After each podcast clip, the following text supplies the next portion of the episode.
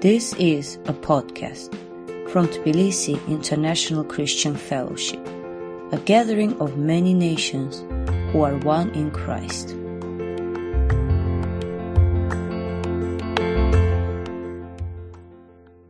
We're just having a series of brief meditations this summer on some of the prayers of Paul. We're joining with Paul in his prayers so that we can become people who can pray larger, more powerful prayers and enter into the heart of God. So today we're meditating on Paul's letter to the Colossians, chapter 1. And let me read these verses for you. Colossians chapter 1, verses 9 to 12. Listen to the word of God. Paul writes, We continually ask God to fill you with the knowledge of his will through all the wisdom and understanding that the Spirit gives, so that you may live a life worthy of the Lord and please him in every way bearing fruit in every good work, growing in the knowledge of God, being strengthened with all power according to his glorious might, so that you may have great endurance and patience, and giving joyful thanks to the Father, who has qualified you to share in the inheritance of his holy people in the kingdom of light. This is the word of the Lord. Thanks be to God. So during lockdown, we have been watching a lot of Netflix, a lot of Netflix. And we just finished all nine seasons of the series Doc Martin. I don't know if any of you have been watching that. Yeah, I see some hands up over there. And Michelle and I love British television because uh, the British seem to produce these actors who they're not these beautiful models who are celebrities looking for the starring role they have these actors who seize onto these small roles, these supporting roles, and they really sink their teeth into them and own them, and they spend a whole career just playing these small roles to perfection. And it makes me think that all of us, as disciples of Jesus, are called to be like this. We're not the celebrities, we're not the starring actors, but we're called to seize on to the small supporting role and really sink our teeth into it and play it with all of our hearts as part of this greater ensemble cast. And the Danish philosopher, the Danish writer Soren Kierkegaard has this image. He says, Imagine that God is the director of the play, and we're on stage, and God is sitting there in the audience, this audience of one, and we are performing for God's critical enjoyment. And that's a really different way to think of our lives and what it means to be a disciple of Jesus. It's a helpful way, I think, to think of what Paul is writing here to the Colossians. We're meant to express the will of the director. And in a movie and or in a play, the director's will is supreme. And everyone on set, from the lighting designers to the art directors to the actors on stage, they're all working together to manifest the vision, the will of the director. And that's what we are called to do as disciples of Jesus to make God's will real in our lives as we perform this story together. And we're called to perform on stage in a way that pleases God. Now, I've titled this message Performing for God, and of course, uh, there's a very negative way we can think of performing for God under heavy pressure and under heavy anxiety. But notice at the very end of what Paul says, he's saying we're already qualified to share in the inheritance of the children of light, of God's holy people. This is not an audition that we have the pressure of whether we're going to make it or we're not going to make it. Jesus has already brought us into the cast, and we're performing with the joyful confidence that we already belong to God, we already belong as part of this production, and we have the freedom by the Holy Spirit to explore what that means.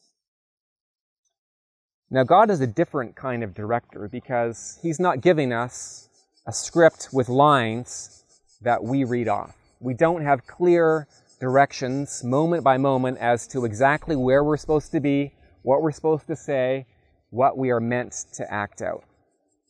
We would prefer to have that. And I think when we think of what it means to know God's will, we're thinking in terms of big and small decisions we have to make in our lives. Who am I supposed to marry? Are we supposed to have children? Where are we supposed to live? What's my career? What should my career look like? And perhaps God is not quite as interested in those questions as we are. Because what God has not given us He hasn't given us a script for our lives, He's given us a model. And that model is Jesus.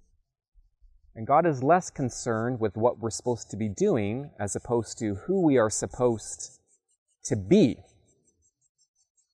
So think about a very experimental director who, instead of giving his cast, his cast of actors, a script for the stage, instead, he teaches them to really inhabit their roles, really to become the character they're supposed to be.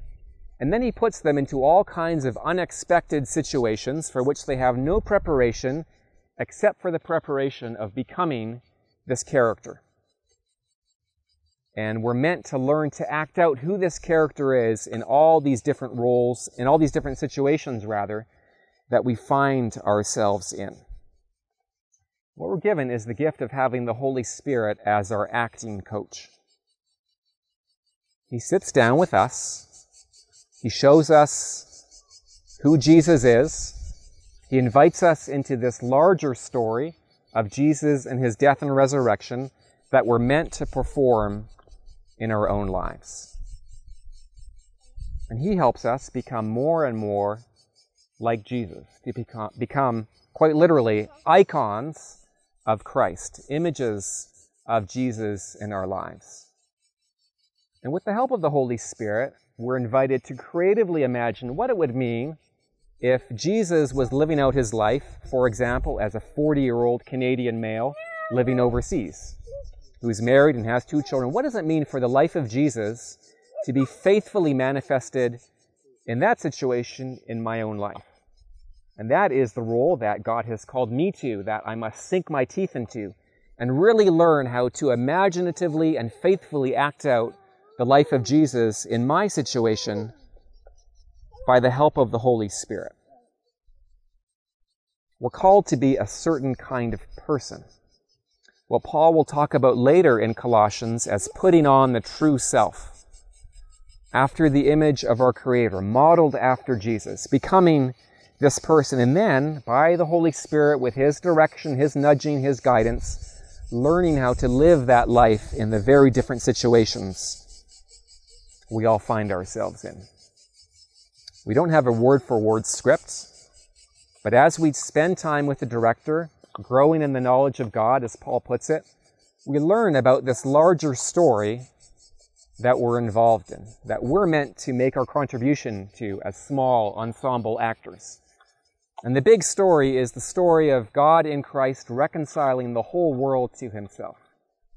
And this is a story of death and resurrection. It's a U shaped story of Jesus descending into humiliation and death and suffering and being vindicated by God in resurrection and ascension and exaltation.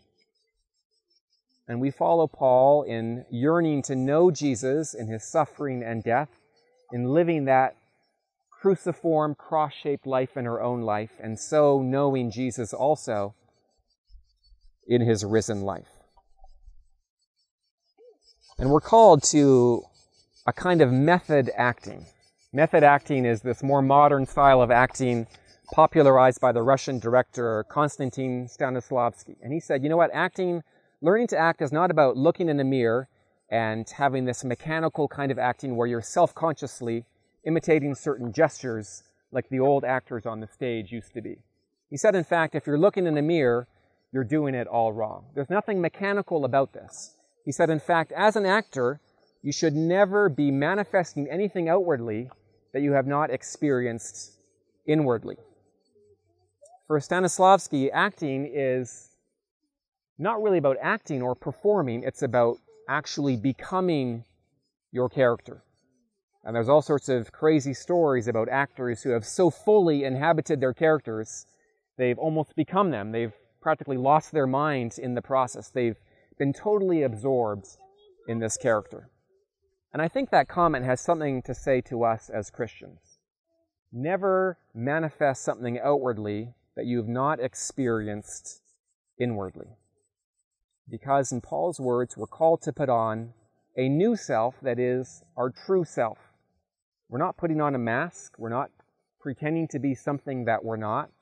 But as we awkwardly and clumsily begin inhabiting this role that the Holy Spirit has given us, we begin changing into who we always were meant to be in the plan of God. A holy person, a saint, someone who is becoming more and more like Jesus, playing out his role in their own life. That's something that we've been baptized into, immersed in the death and resurrection of Jesus. This is a great calling that we all have to play on stage before God for His enjoyment the story of Jesus again and again, creatively worked out in the power of the Holy Spirit in our own lives. And we can only do this when we are actually living out the life of Jesus ourselves. And this is why we celebrate communion again and again, because in communion, we are quite literally feeding on the life of Jesus. We're sharing his body, we're drinking his blood, and we're entering into the life of the vine so that this life can be lived out in our own lives to the praise and glory of God.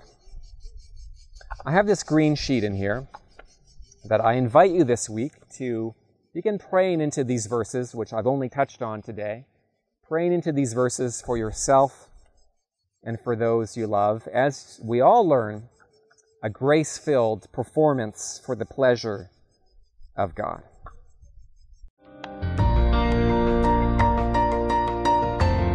This podcast was from Tbilisi International Christian Fellowship. Learn more about us online at ticf-georgia.org. Thanks for listening.